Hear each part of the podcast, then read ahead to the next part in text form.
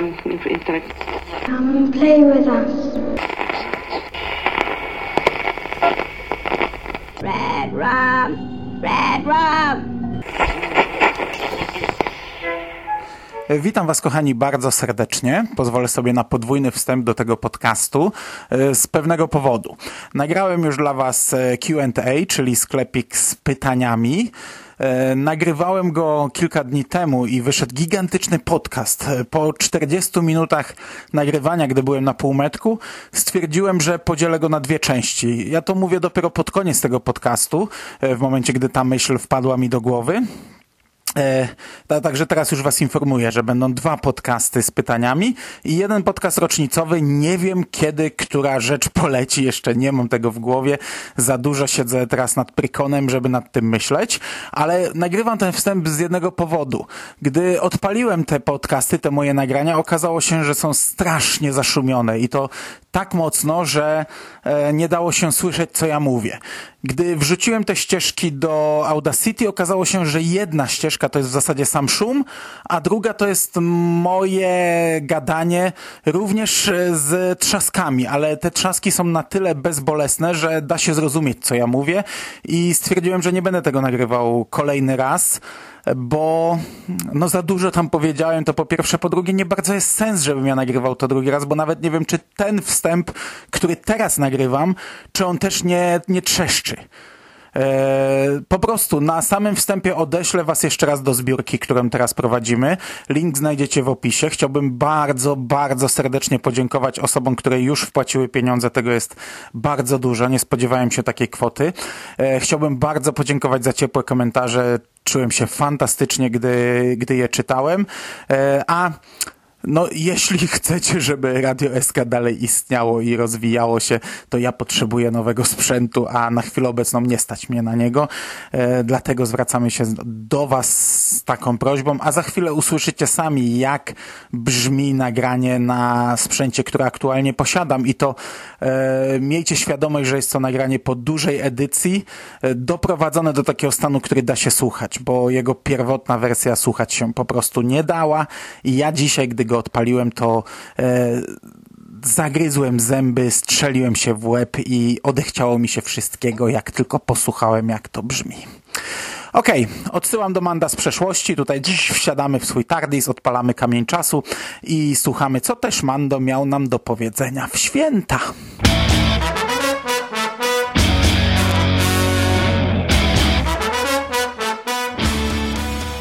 Witam Was, kochani, bardzo serdecznie w kolejnym odcinku podcastu Radio SK. Dzisiaj mam dla Was e, QA, czyli kolejną część e, serii Sklepik z pytaniami. Zwróciłem się do Was na Facebooku z prośbą o pytania do kolejnego odcinka rocznicowego. Przez ostatnie lata robiłem to w taki sposób, że e, serwowałem krótką metę rocznicową, a potem odpowiadałem na pytania słuchaczy. Tych pytań przyszło tym razem bardzo dużo. Normalnie mógłbym je pewnie podzielić na dwa odcinki, ale stwierdziłem, że że nie, że zrobię to w jednym podcaście, natomiast rozdzielę podcast rocznicowy jakoś podsumowujący i e, serwujący moje plany na przyszłość z pytaniami. Rozdzielę te dwa podcasty, bo wyszłaby z tego po pierwsze za duża kobyła, po drugie ja nagrywam dzisiaj e, w drugie święto i za chwilę zaczyna się Pyrkon i będę miał cały weekend zajęty, a tak naprawdę te dni przez, przed weekendem też będę miał bardzo mocno zajęte, bo jestem w czarnej dupie z prelekcjami, a muszę je jeszcze przygotować.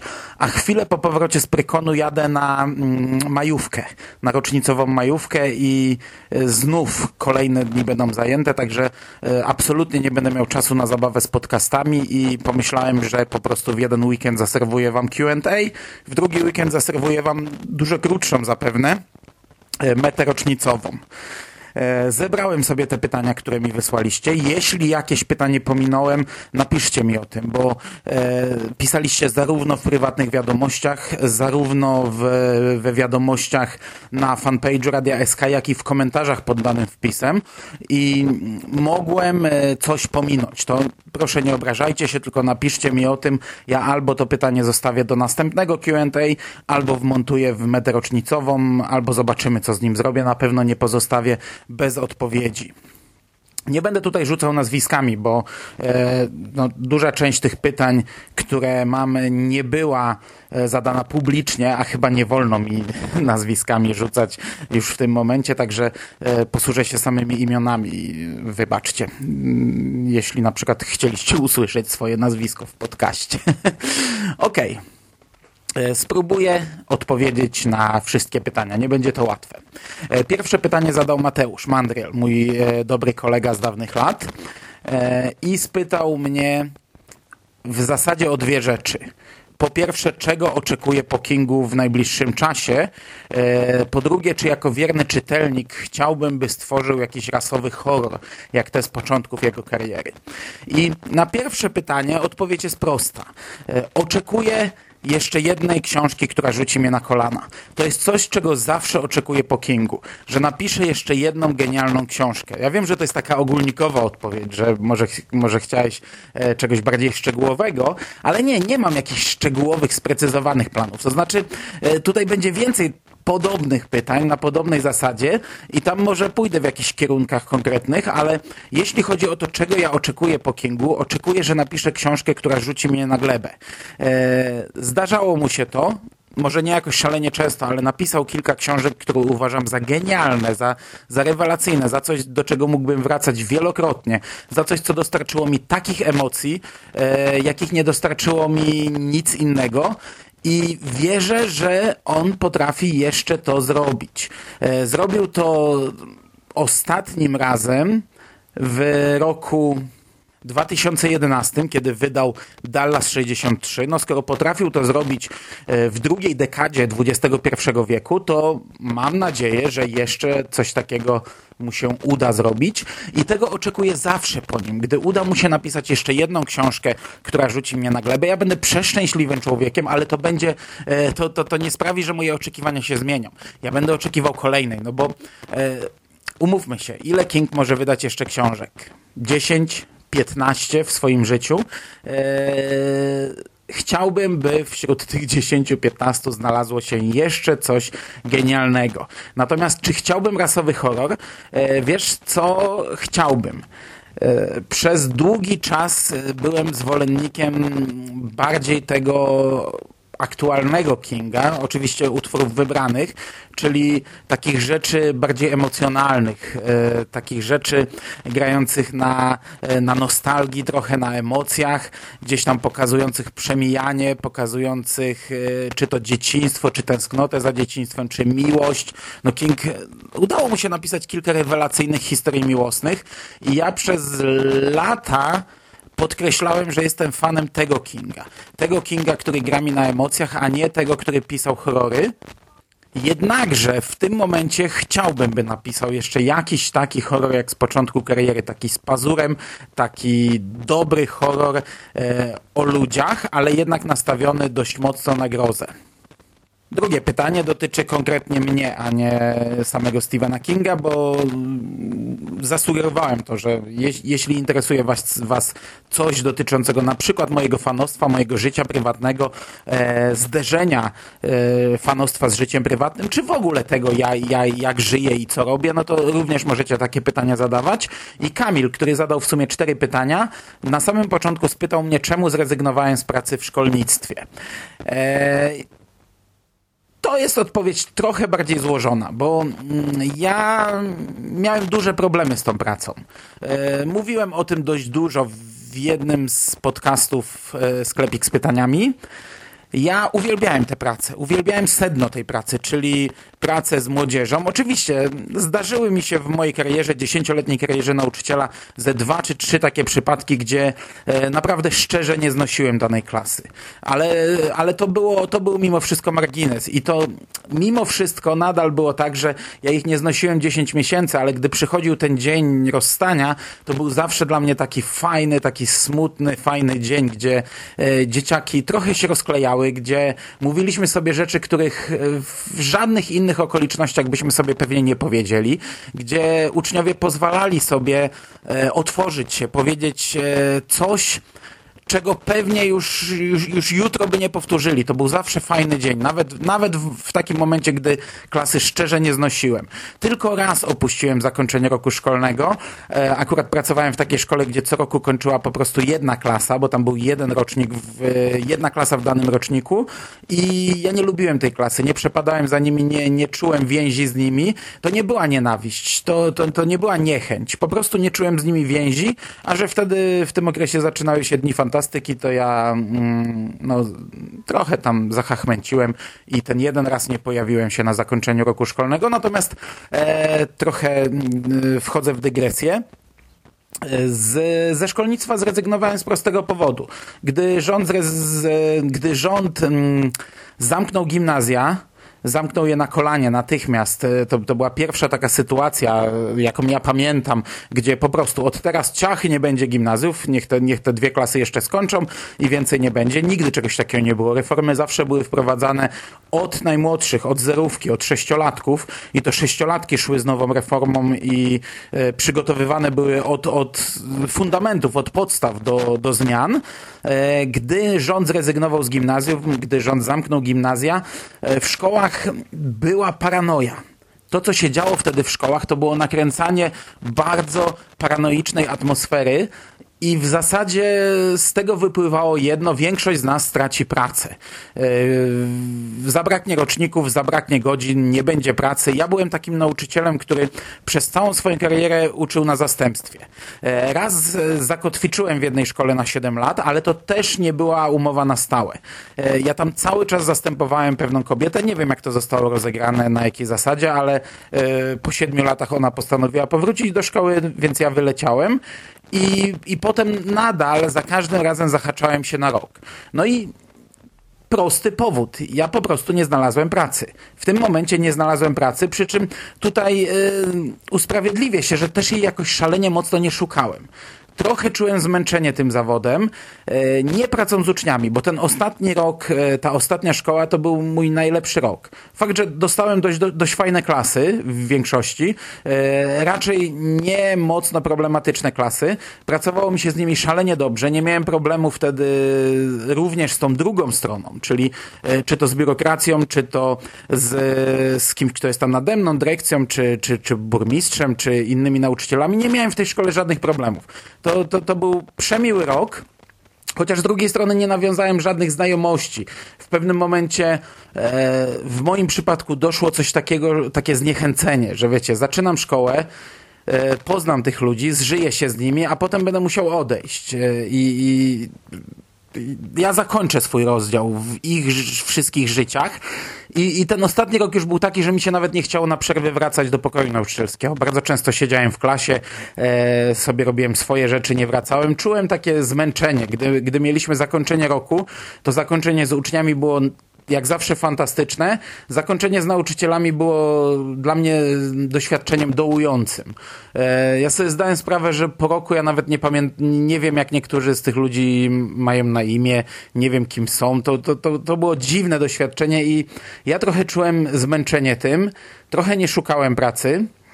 Znaczy szukałem, ale naprawdę po linii najmniejszego oporu.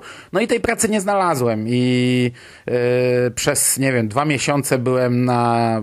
Nawet nie, przez miesiąc byłem na bezrobociu, bo we wrześniu poszedłem do fabryki, zacząłem pracować na produkcji. E, teraz to jest temat gorący w momencie strajku nauczycieli. Ja powiem wam, że z jednej strony e, to znaczy, po pierwsze, bardzo, bardzo solidaryzuję z tymi ludźmi całym sercem, chociaż to wcale nie jest e, różowa grupa zawodowa. E, ja również od nauczycieli, w większości od nauczycieli doświadczyłem e, bardzo wielu złych rzeczy. W tym, w tym zawodzie jest gigantyczna grupa ludzi nie nadających się do pracy w tym zawodzie, ale też jest gigantyczna grupa ludzi oddających serce temu zawodowi i jak najbardziej odnajdujących się w tym zawodzie. Ja byłem takim nauczycielem absolutnie nie z powołania, wiesz, ja byłem złym uczniem e, i to takim bardzo złym. Zazwyczaj miałem średnie gdzieś balansujące na granicy 2-3, często bliżej dwóch. E, chyba tylko kilka razy mi się ponad trzy udało wyjść i to tak, nie wiem, w ósmej klasie i może w ostatniej liceum, gdzie trochę się naciąga oceny. Z matematyki zawsze miałem te czwórki czy piątki. Raczej czwórki, bo e, ja dużo podpadałem nauczycielom, a to się często odbija niestety. E, co sam potem w pracy starałem się jak bardzo mocno na to zwracać uwagę, że wiesz, e, nie znosiłem jakiegoś ucznia, naprawdę nie znosiłem go całym sercem, a, ale starałem się, żeby to się nie odbiło na, na, na moim ocenianiu go. Ja go mogłem nie znosić e, prywatnie, mogłem go gdzieś tam tępić, jeśli chodzi o zachowanie, to znaczy tępić, no, wpływać na obniżenie tego, ale absolutnie nie, żeby postawić mu jedynkę czy coś, dlatego, że mnie, że mnie wkurza. Chociaż, wiesz, nauczyciel ma taką broń i, i, i, niestety często z niej korzysta, ale to jest jak dla mnie oznaka najgorszego nauczyciela, jaki może być. I, i, I nigdy czegoś takiego nie zrobiłem. Nigdy nie zrobiłem, że nie znosiłem jakiegoś ucznia, a postawiłem mu gorszą ocenę. Wręcz przeciwnie, zdarzało mi się, że, postawi, że, że stawiałem piątki na koniec, yy, chociaż nienawidziłem.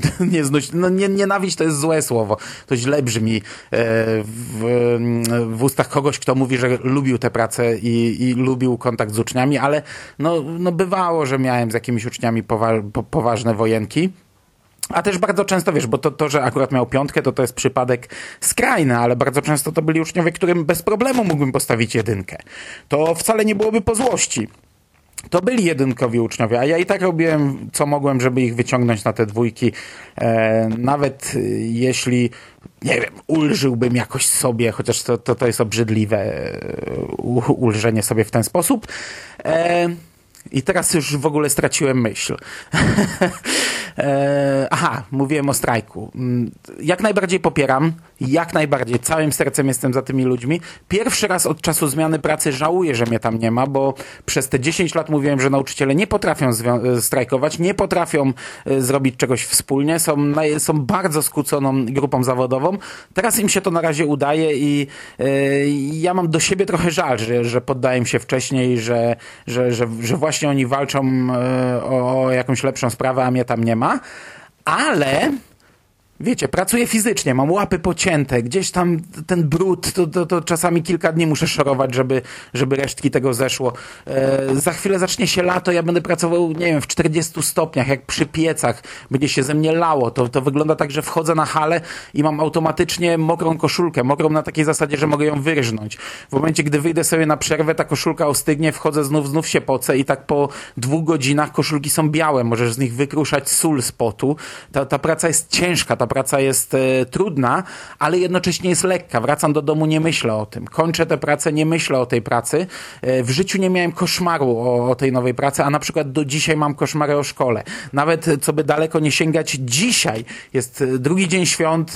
Moja córka wstała bardzo szybko. Umówiliśmy się, że jak tylko wstanie, ma mnie obudzić, to oblejemy mamę, żonę moją, ale wydawało mi się, że żona miała ciężką noc. Okazało się, że wcale nie i niepotrzebnie ją oszczędzałem i mówię do córki, że nie, nie, nie, pobawimy się, e, napełnimy sobie tam baniaczki wodą, jak usłyszymy, że się budzi, to wtedy wbiegamy.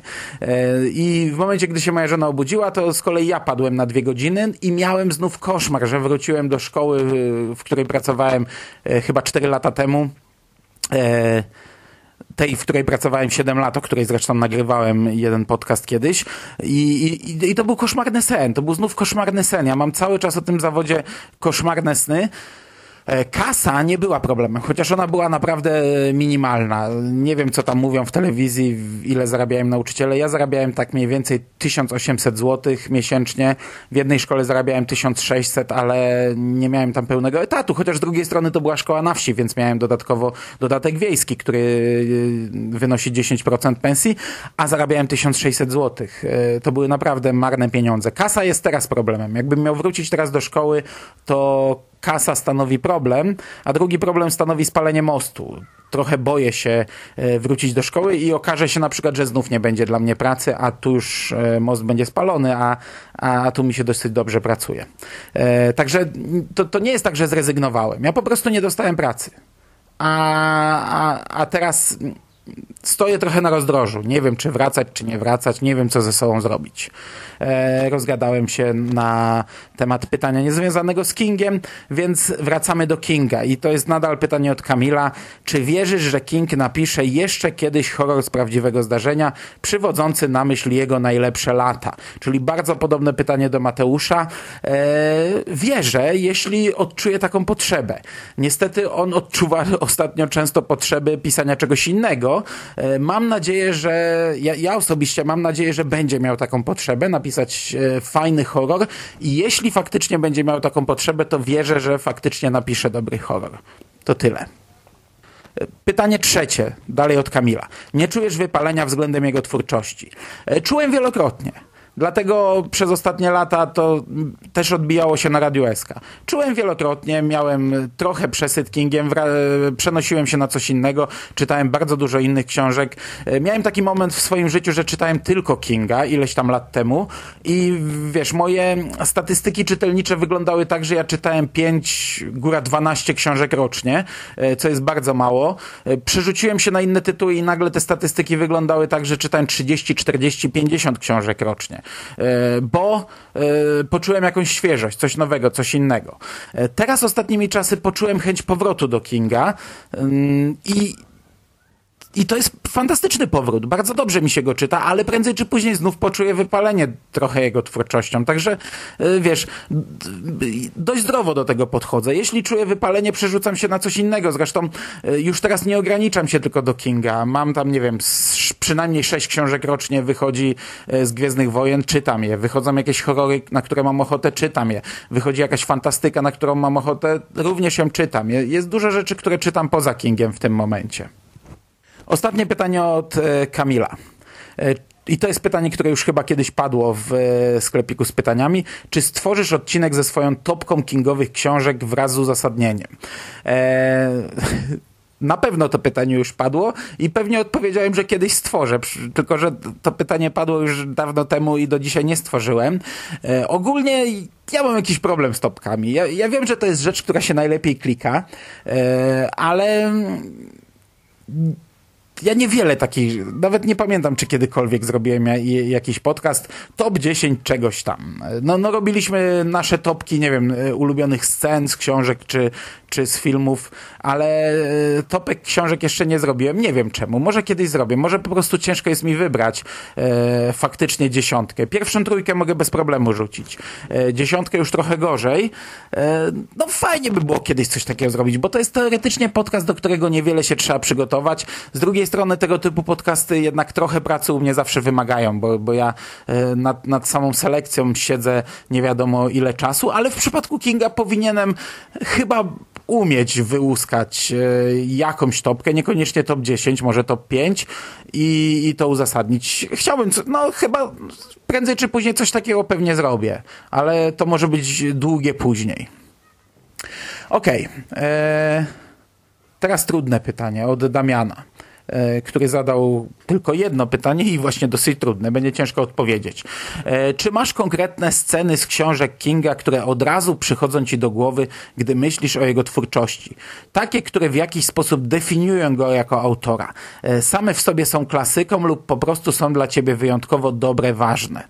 No i, i tak naprawdę na to pytanie jest odpowiedź prosta, bo pytanie brzmi, czy masz jakieś sceny, które od razu przychodzą ci do głowy, gdy myślisz o jego twórczości? No w tej chwili chwili myślę o jego twórczości, nie przychodzą mi żadne sceny do głowy, więc tak naprawdę najprostsza odpowiedź na to pytanie to jest nie, nie mam takich scen. E, jednakże no nie będę ci tak spławiał, tylko powiem coś więcej.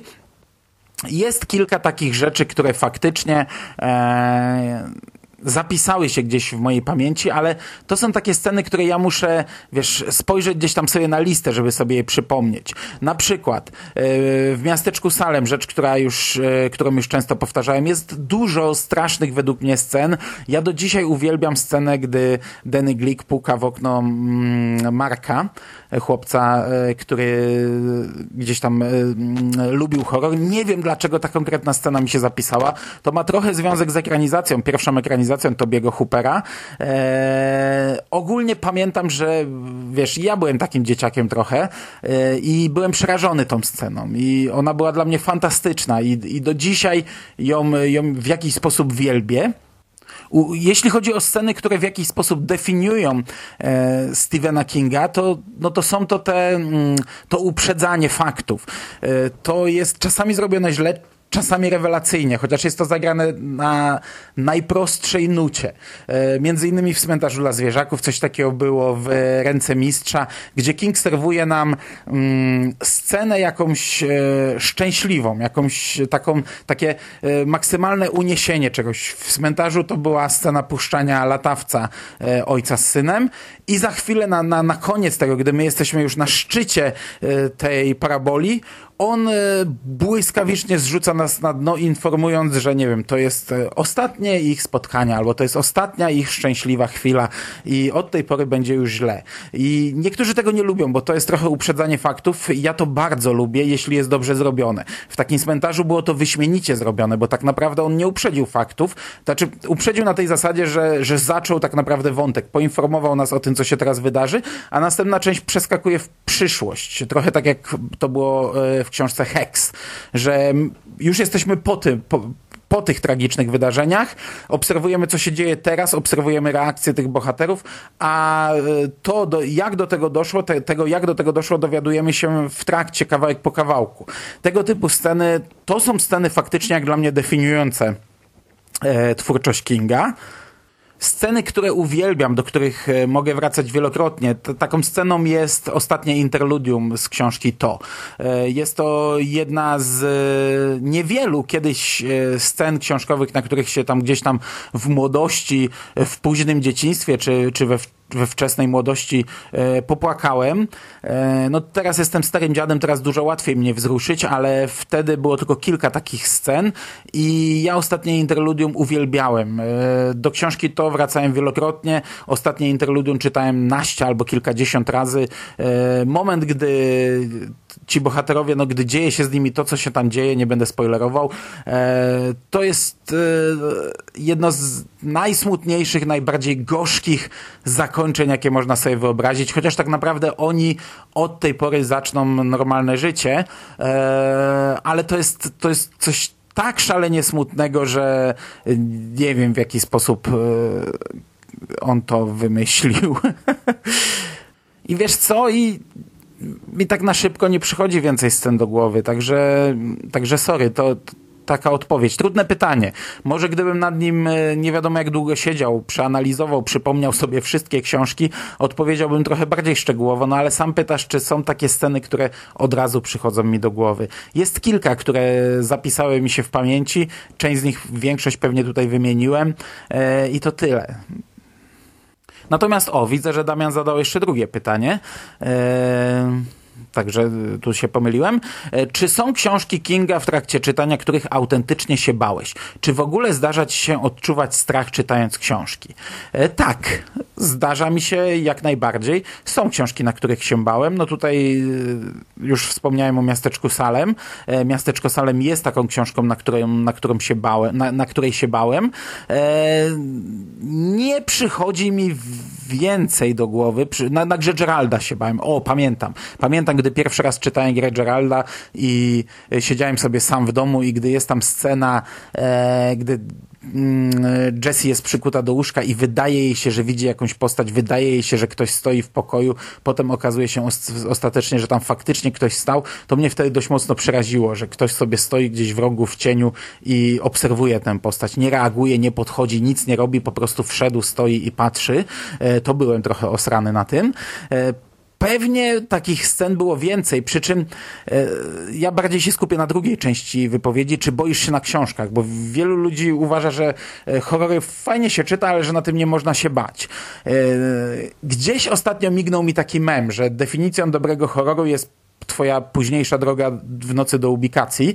E, nie do końca się z tym zgadzam, bo droga do ubikacji w nocy to, to zawsze jest straszna, jeśli w głowie masz dużo horrorów, e, ale ja zawsze uważałem, że nawet jak jest zły horror, nawet jak jest kiepska rzecz, to nieważne czy film, czy książka, to faktycznie potem e, przyjdzie taki moment, gdzie coś, kiedy coś ci się może przypomnieć i w odpowiednim, e, jeśli ty masz odpowiednią wyobraźnię, a ja niestety mam, i w odpowiednich warunkach to cię może przerazić. Książka nie zawsze dostarczy tych warunków. Książkę ja czytam często, wiesz, w, gdzieś w kolejce do sklepu, w autobusie, no nie jestem w stanie przestraszyć się w autobusie, ale potem e, to może do mnie wrócić i I, i, I, często wracało niestety, często tak miałem. Ja e, dużo horrorów akurat filmowych oglądałem kiedyś z siostrą. Moja siostra miała taki jakby domek e, wewnątrz e, posiadłości, powiedzmy. My mieliśmy w Chełmie dom, dom z ogrodem i w tym ogrodzie było takie pomieszczenie, gdzie kiedyś był magiel, gdzie były inne rzeczy i, i moi rodzice, moi siostrze przebudowali to w pewnym momencie, zrobili tam mieszkanie, taki domek. W tym momencie już się tam zamienili, tam tam mieszka moja mama, moja siostra mieszka w tym dużym domu, ale ja w tym, w tym domku oglądałem dużo horrorów i potem musiałem wracać i, i ta droga, ludzie, co tam się działo, bo to musiałem przejść przez ogród, ten ogród zarośnięty. E, niby tylko mur oddziela nas od sąsiadów, tam, tam mogło mnie na tysiąc sposobów coś zaatakować, wejść w bramę, e, pod bramą mieliśmy taki garaż, ale taki stary, ciemny garaż, tam dużo jakichś szaf i takich rzeczy przeniesionych i tam było przerażająco. Potem wchodziłem do już do naszego domu, gdzie najpierw od razu mijałem na wejściu drzwiczki do piwnicy, gdy tylko otwierałem, wiecie, te drzwi wejściowe. Moja ręka wchodziła do domu i już w tym momencie ktoś mógł mnie capnąć z drzwi do piwnicy.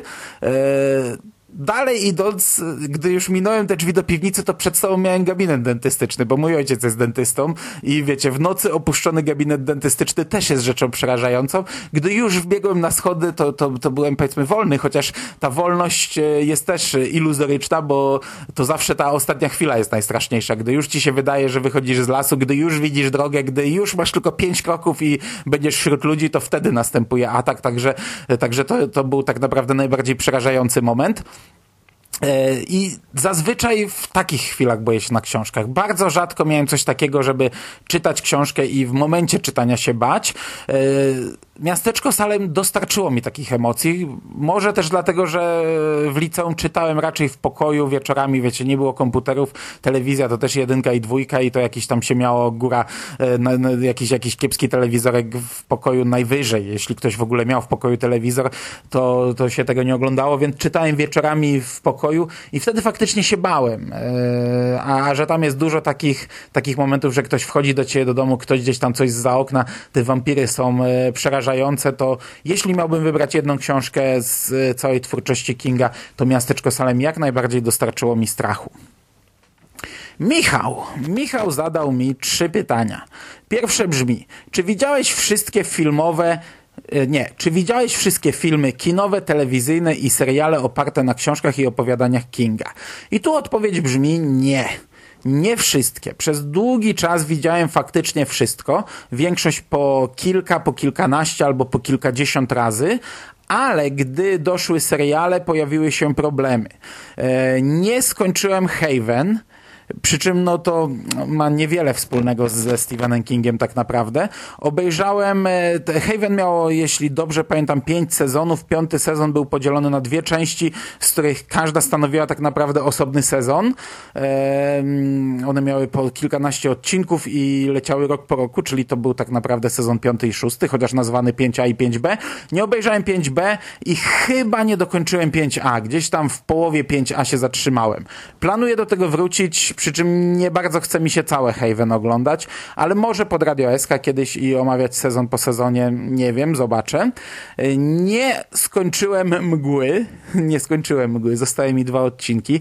Chciałbym kiedyś wrócić, chociaż, znaczy nie, nie chciałbym wracać, ale, ale pewnie kiedyś wrócę. Przy czym no, no też mi się trochę, nie wiem, nie, nie czuję jakiejś szalonej potrzeby, ale warto by było to skończyć, chociażby dlatego, żeby mieć odhaczone. Nie skończyłem Castle Rock, o czym już mówiłem kilka razy, obejrzałem chyba 7 odcinków. Miałem w planie skończyć to teraz przed Prykonem, bo chciałem zrobić całą prelekcję o serialach yy, i to miał być taki mój, yy, taka moja motywacja, żeby pokończyć rzeczy, których nie skończyłem. Yy, no nie wyszło. I to by było chyba wszystko, czyli w sumie nie ma tego tak dużo. Większość rzeczy widziałem. No, pana Mercedesa nadrobiłem. E, tak, to jest wszystko. Pod kopułą widziałem całe. A nie, to nie jest wszystko. Był jeszcze chyba jeden z pierwszych długich seriali Kinga, czyli e, Dead Zone, Martwa Strefa. On mi się bardzo podobał. Oglądałem go na bieżąco w miarę. Obejrzałem pięć sezonów, szósty był ostatni, obejrzałem pierwszy odcinek szóstego sezonu i nie dokończyłem go. E, potem się dowiedziałem, że on chyba nie ma finału, co mnie już w ogóle y, trochę przyhamowało, bo y, w tamtych czasach ta stacja często jej się zdarzało, że robiła długie seriale i ich nie kończyła. Też chciałbym kiedyś wrócić. Kilka razy próbowałem nawet obejrzeć od początku to i, bo to wiecie, jest taki serial jeszcze, jeszcze z trochę innej epoki, trochę inaczej robiony. Czyli widzisz, tylko seriale. Tylko seriale. Haven, Martwa Strefa i Castle Rock i Mgła, przy czym każdy z nich widziałem w większości. To są same końcówki. E, w przypadku tych krótszych seriali jak Castle Rock i Mgła to są ostatnie 2-3 odcinki. W przypadku tych dłuższych to są ostatnie sezony. Natomiast resztę tak, resztę widziałem. Wszystko, większość po kilka razy. Kolejne pytanie od Michała. E, jaką adaptację Kinga lub film, serial inspirowany jego twórczością uważasz za najgorszy, ale może pomiń mgłę serialową w odpowiedzi? Oj kurczę, no i to jest pytanie, na które jest bardzo trudno odpowiedzieć. Może ja sobie je na koniec zostawię, a tak tutaj sobie przejrzę e, listę. No jakbym miał wskazać, to byłaby to chyba mgła, bo jest to przeokrutnie nudna rzecz. E...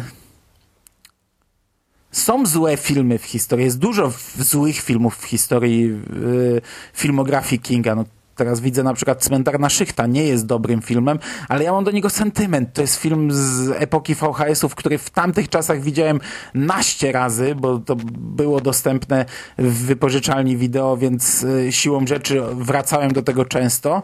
E, no ale to jest zły film. Złym filmem jest Maglownica, ale on jest tak uroczo zły. No to kolejne części Maglownicy, jakbym miał coś wskazać, e, druga czy trzecia, szczególnie trzecia, ale to nie są filmy na podstawie Kinga. Sequel Miasteczka Salem, ten, ten pierwszy, powrót do Miasteczka Salem jest katastrofalnie złą rzeczą. E, sequele niektóre dzieci, no ale nie no, sequele to bez sensu. O, o sequelach nie będziemy gadać. Uważam, że Podpalaczka jest dość kiepskim filmem, e, pomimo rewelacyjnej obsady. Ale czy najgorszy? Wiesz, taka srebrna kula jest słabym filmem, ale też mam do niego gigantyczny sentyment. Maksymalne przyspieszenie jest, jest kiepskim filmem, chociaż dużo gorsze są chyba ciężarówki, które miały być e, pierwotnie w założeniu pilotem serialu i to nie wyszło. To jest, to jest bardzo zły film e, ale to jest taki film, który naprawdę bardzo mało ludzi widziało. E, większość tych z tego okresu złego e, jest taki problem, że ja mam do nich sentyment, bo to, to na nich się wychowałem. Takie stukostrachy, e, tacy lunatycy, którzy są słabym filmem. Miasteczko Salem to drugie z 2004 uważam, że jest e, bardzo złą ekranizacją. Nowa Kerry uważam, że jest słabym filmem. Komórka, o komórka, no to jest bardzo zły film to jest kiepścizna straszna. Ten film powstawał w bólach i, i, i, efekt końcowy jest, jest naprawdę kiepski. Wiesz, dla, dla wielu Mroczna Wieża powinny i pewnie wielu sądzi, że ja powinienem podać Mroczną Wieżę jako najgorszy film. Ja się na Mrocznej Wieży bawiłem nieźle. Yy, przykro mi, yy, Michał, nie umiem wskazać najgorszego filmu. Yy, nawet nie wiem, czym Mgłę bym wskazał tak na, na, pierwszym miejscu, bo to się oglądało źle, ja, ja wieszałem psy, ja miałem dość, ale już to przetrawiłem i teraz jak tak sobie, wiesz, patrzę, skroluję w górę, w dół filmografię, nie umiem wybrać czegoś, co, co faktycznie było tak bardzo złe. Dobra, ale na szczęście zadałeś jeszcze jedno pytanie, e, także mm, na, nie, na nie odpowiem. Jakie masz zdanie o lśnieniu Kubricka? I tutaj, co ciekawe, mam zdanie całkiem dobre. Przez e, większość życia miałem zdanie bardzo złe, przez większość życia podchodziłem do ekranizacji moim zdaniem niezdrowo. E, oczekiwałem wiernych kopii, oczekiwałem przeniesienia jeden do jednego tego, co jest w książkach. Jak tylko dostawałem jakieś odstępstwa, to już psioczyłem, byłem zły, że coś jest nie tak zrobione zrobione. E, okej, okay, czasami trzeba było powiedzmy uprościć i, i to spoko. Zdawałem sobie sprawę, że półtorej godzinny film e, musi uprościć historię. To było coś, co jakoś akceptowałem, chociaż też mi się to nie podobało. Natomiast jak e, filmowcy wprowadzali zmiany, przedstawiali coś inaczej, po swojemu, to ja już byłem bardzo mocno na nie. To się u mnie dość mocno zmieniło. W ostatnich czasach nie mam takich oczekiwań, wręcz przeciwnie. Nawet cieszę się, jak dowiaduję się, że e, dostaniemy jakieś nowe podejście do danej historii. I trochę tak jest z lśnieniem. Ja lśnienie naprawdę hejtowałem bardzo mocno przez wiele, wiele lat. E, potem zmieniłem zdanie to jest film, który mi się ogląda nieprzyjemnie. Ja nie jestem wielkim fanem Śnienia. Ja, ja nie lubię do tego filmu wracać. E, oglądałem go pierwszy raz w dzieciństwie i to już wtedy było nieprzyjemne doświadczenie. Pamiętam do dziś, jak, jak moja matka wbiegła do domu i mówiła, że wiesz, e, skrzyczała do swojego chłopca, synka, że pan wypożyczalni powiedział, że to jest najlepszy horror na świecie, że udało mi się wypożyczyć. Mam coś, co jest podobno najlepszym horrorem, jaki powstał. To taka trochę patologia nie? Mama wbiega i synkowi sprzedaje najlepszy horror na świecie. No ale tak, tak, tak żyliśmy w większości. E, tylko kilku rzeczy mi matka, jeśli chodzi o horror, faktycznie nie pozwoliła obejrzeć i poradziłem sobie na swój sposób. E, I już wtedy, wiesz, to, to, to nie był film, który mm, był dla dzieciaka tak naprawdę i to trochę mogło wpłynąć też na mój późniejszy odbiór. Ja mam kilka takich filmów, e, takich swoich wyrzutów sumienia. Jednym z nich jest chociażby Łowca Androidów, którego obejrzałem w dzieciństwie i, i, się tak od niego odbiłem, że potem e, chyba już nigdy do niego nie wróciłem. E, także e, krótko, podsumowując. E, moje zdanie jest, jest, jest całkiem dobre, to jest, to jest świetny film. I, ja nie jestem jego fanem, ale nie jestem już też jego antyfanem. Tyle. I wiecie co? W tym momencie ja bym chciał jednak ten podcast zakończyć. Wyszło mi 40 minut, trochę nie mam czasu, by nagrywać dzisiaj więcej. Ja wiem, że to jest znów na siłę przedłużanie.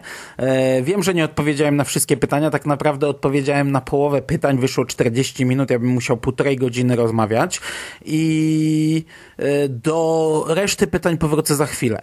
Możliwe, że za tydzień, możliwe, że wrzucę to bonusowo w każdej chwili tak naprawdę, bo przecież mieliśmy kilka przerw, to, to, to, to czemu teraz nie, nie wrzucić kilku odcinków trochę szybciej? E, tak czy inaczej, mm, na dzisiaj to będzie wszystko. Na dzisiaj zamknę e, tę pierwszą część pytań. E, na drugą część, e, no poczekajcie chwilę. I do, do, do drugą część dostaniecie e, już niebawem.